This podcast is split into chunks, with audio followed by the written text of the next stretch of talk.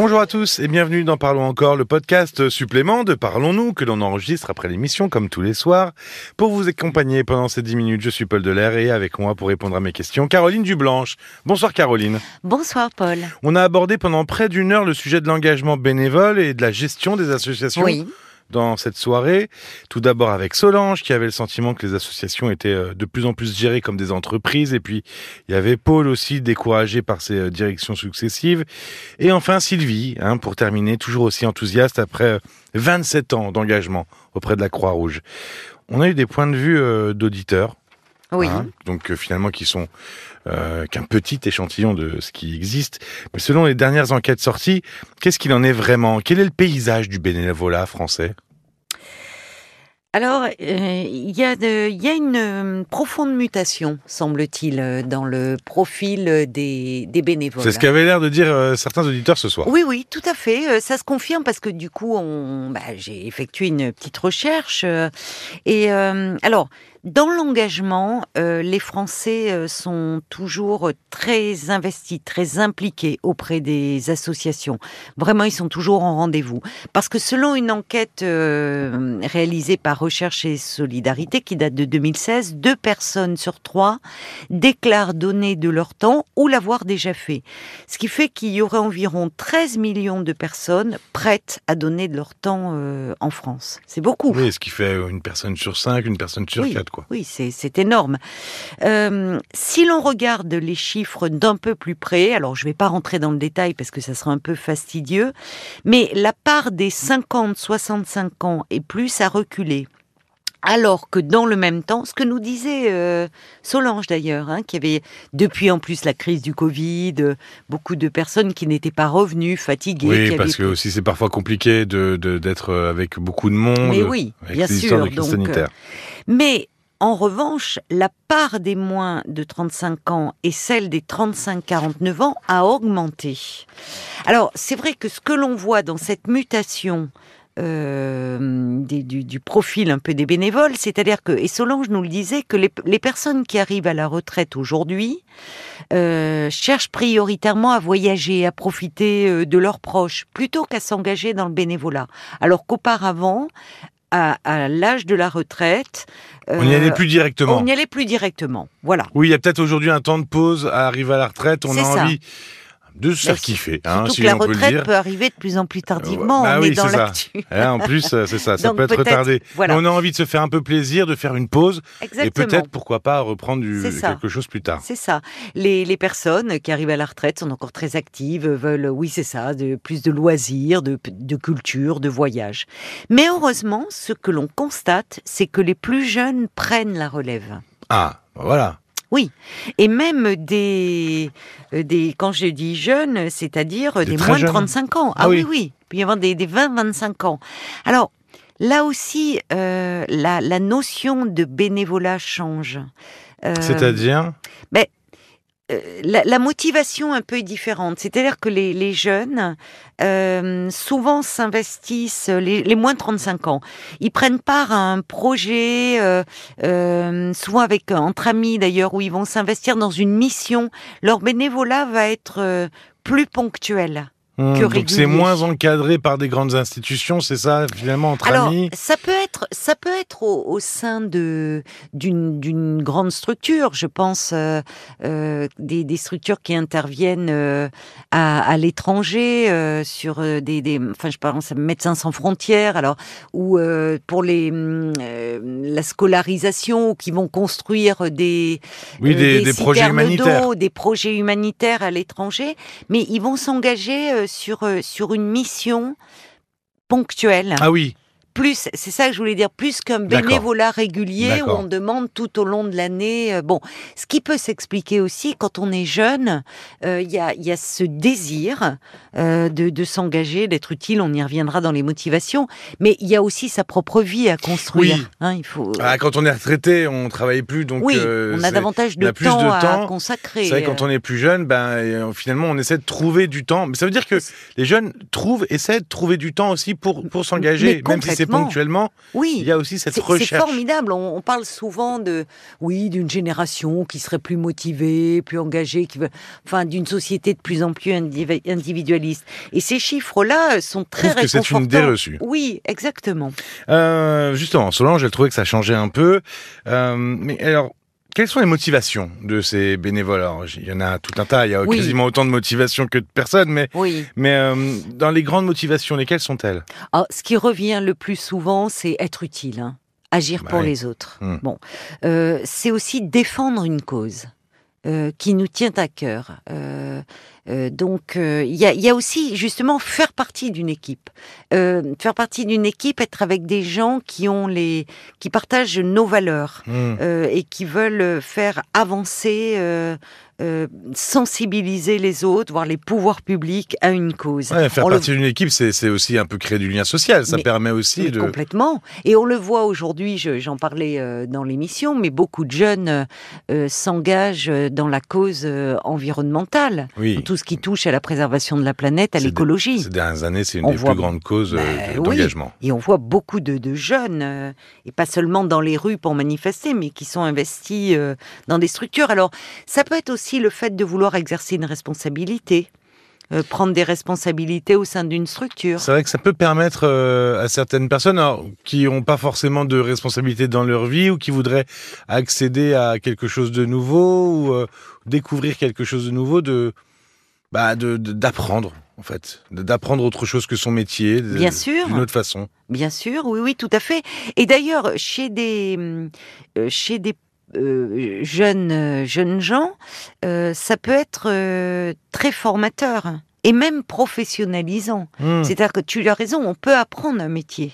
Euh, au sein d'une d'une structure et en tout cas même dans un CV euh, le fait d'avoir participé euh, été actif dans telle ou telle association peut être un atout Et finalement, c'est- on, on- entendait certaines personnes qui disaient qu'en en étant bénévole, il fallait donner sans chercher à recevoir, mais, mais au fond, parfois sans s'en rendre compte, on reçoit en étant bénévole. Ah oui, souvent.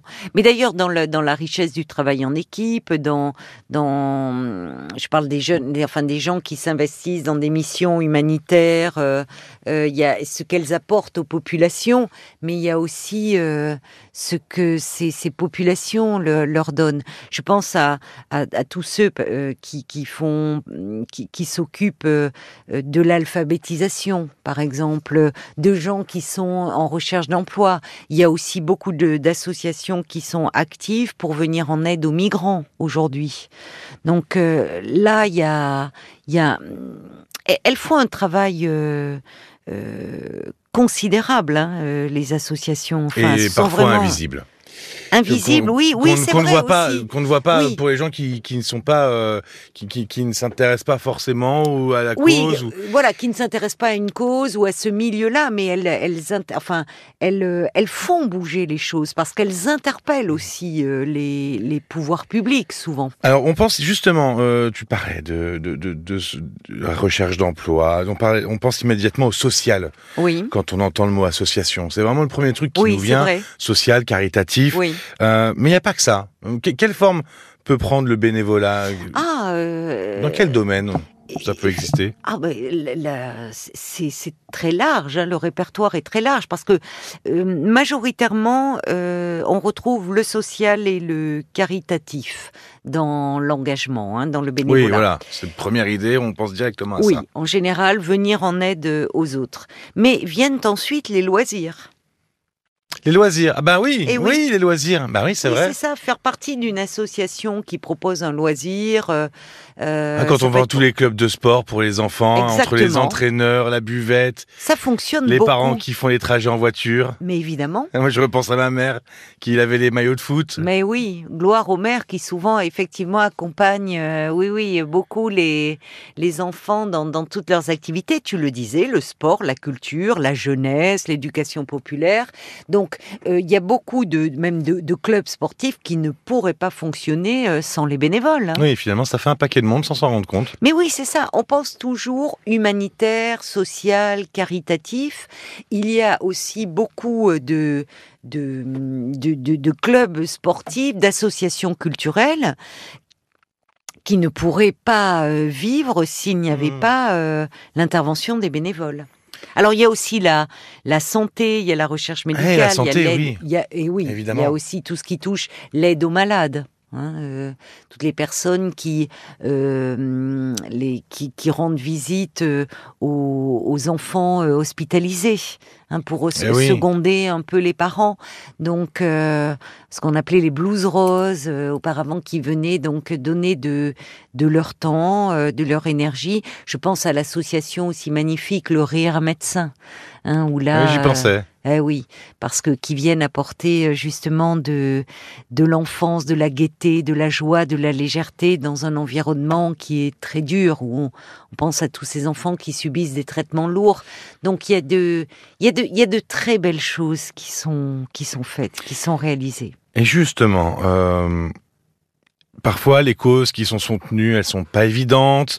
Euh, parfois, on peut s'engager pour quelque chose qui qui nous a marqué. Oui. Euh, Est-ce qu'il y aurait des mises en garde à faire à des personnes qui souhaitent s'investir dans une association? Oui, euh, c'est ça peut être parfois on, on va on, on se dirige pas vers n'importe quelle cause. Hmm. Pour avoir travaillé, euh, moi, dans, enfin, au départ, j'étais bénévole, puis après, j'ai été salarié de- de- d'une association qui s'occupait de protection euh, de l'enfance maltraitée. Il y avait un numéro euh, d'écoute, euh, et donc euh, j'ai commencé en tant qu'écoutante, et puis après, justement, Finalement, ça n'a pas changé. Ben voilà, des années après. Non, mais ça, ça, ça m'a appris dans mon métier de psychologue euh, à développer cette dimension de l'écoute sans avoir un interlocuteur en face de Oui, soi. on parlait tout à l'heure de ce qu'on peut Ben recevoir en- voilà, en, étant bénévole. Moi, ça m'a, ça m'a énormément appris. Mais euh, après, je recrutais les bénévoles qui, qui venaient bah, pour faire de l'écoute. Et dans les entretiens que j'ai pu avoir, souvent très, enfin poignants, certains me confiaient être d'anciens enfants maltraités. Certains avaient pu, euh, euh, comment dire, euh, surmonter leurs blessures d'enfance, leur traumatisme. Et et il y avait dans leur engagement auprès de l'association quelque chose, bien sûr, du, lors d'une réparation, mais aussi de, de, de lutter contre ce fléau, d'être, d'être acteur. De, euh, donc il y a, il y, a, y a quelque chose de, de, de très gratifiant et, et qui répare. D'autres étaient euh, encore trop dans leur euh, euh, Dans leur traumatisme. dans leur traumatisme. Et là, euh, j'en parle avec eux. euh, Ils auraient pu se faire beaucoup de mal Hmm. à écouter des, des, des, des histoires euh, parfois terribles. Donc, il, faut penser à cela parce que, évidemment, on choisit pas n'importe quelle cause. au Oui, je pense parfois à des, des associations euh, sur euh, je, La je pense maladie. la maladie. Souvent, oui, on perd un proche, on se dit Oui. tiens, on va euh, Oui. s'investir dans cette association-là.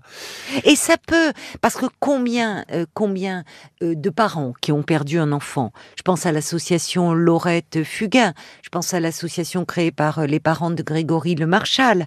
Euh, je comprends ce, ce besoin à un moment de de de de, de l'inacceptable, de, de faire quelque chose, de de, de lutter finalement, de qui est comme un d'aider d'autres familles confrontées à ce malheur, confrontées à ce drame. Et c'est possible. Et ça peut donner à nouveau du sens à sa vie. Mais je pense qu'il y a un temps pour tout. Il y a Oui. un temps pour soigner sa propre douleur, pour pouvoir prendre en charge après celle des autres. Il faut savoir le faire au moment où on a un peu plus Oui. de recul. C'est là, c'est important pour euh, euh, ne pas ne pas se, se faire euh, se faire mal. Et puis, alors, je, je, je repense aussi à, à Paul. Il y a peut-être aussi un petit risque, que c'est un grand mot risque, mais de d'une désillusion, peut-être aussi. Oui, oui, de déception. On n'est pas à l'abri euh, de cela.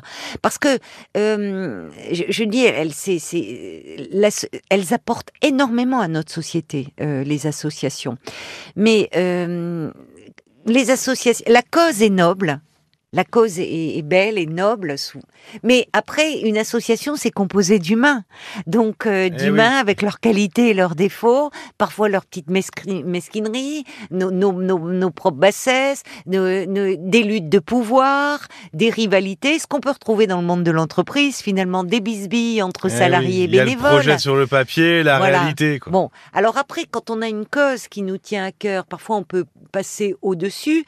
On peut parfois tomber dans des associations où il y a, il y a une guerre ouverte. euh, Hmm. déclarée. Bon, ben dans ces cas-là, c'est bien triste pour la cause qu'elle est censée défendre, mais ça vaut pas le coup. Enfin, il faut savoir aussi, on vient pas là pour euh, se prendre la tête, comme on dit Ouais, familièrement. il faut savoir aussi peut-être un euh, peu prendre son recul à oui. soi en se disant bon ben là oui, je il faut y trouver son compte. avant d'en être euh, avant de, de se dire que d'avoir cette vraiment Oui. cette grande déception et d'en être dégoûté il faut il vaut mieux partir et, Oui. et s'investir autre part dans une autre asso Oui, il y a peut-être d'ailleurs d'autres associations qui luttent pour la même cause. On n'a pas parlé de la, la, la, la cause animale, qui est aussi, Aussi, une noble cause où il y a beaucoup à faire. Et, et là aussi, euh, bon, il y a plusieurs associations sur euh, ce, ce, ce créneau-là, mais comme dans d'autres. Donc, en fait. Euh, il faut pas non plus idéaliser euh, le, le, le, le, le, le- le monde associatif parce que il est fait d'humains, donc il peut y avoir euh, des conflits euh, comme dans toute structure. Simplement, il faut savoir se protéger et ne pas perdre de vue ce qui nous motive, faire avancer une cause. Merci beaucoup Caroline Merci à toi, Paul. puis à travers les conversations de ce soir et ce podcast on souhaitait aussi euh, bah, saluer le travail hein, des associations Ah oui. de leurs bénévoles Oui, Surtout dans un contexte comme celui que l'on vit ces dernières Oui. années, euh, il en faut du courage et du courage, ils en ont euh, beaucoup, donc euh, que ce soit vrai. dans n'importe quel domaine. Donc euh, voilà. Ah oui, fallait- ils font un fallait le travail formidable. L'application RTL pour retrouver l'intégralité des témoignages et aussi l'intégralité de l'émission. Abonnez-vous, commentez, suggérez toutes vos remarques, bah, on les lit, elles sont les bienvenues. Merci de votre écoute, merci de votre temps et à très vite. À très vite. Parlons encore. Le podcast.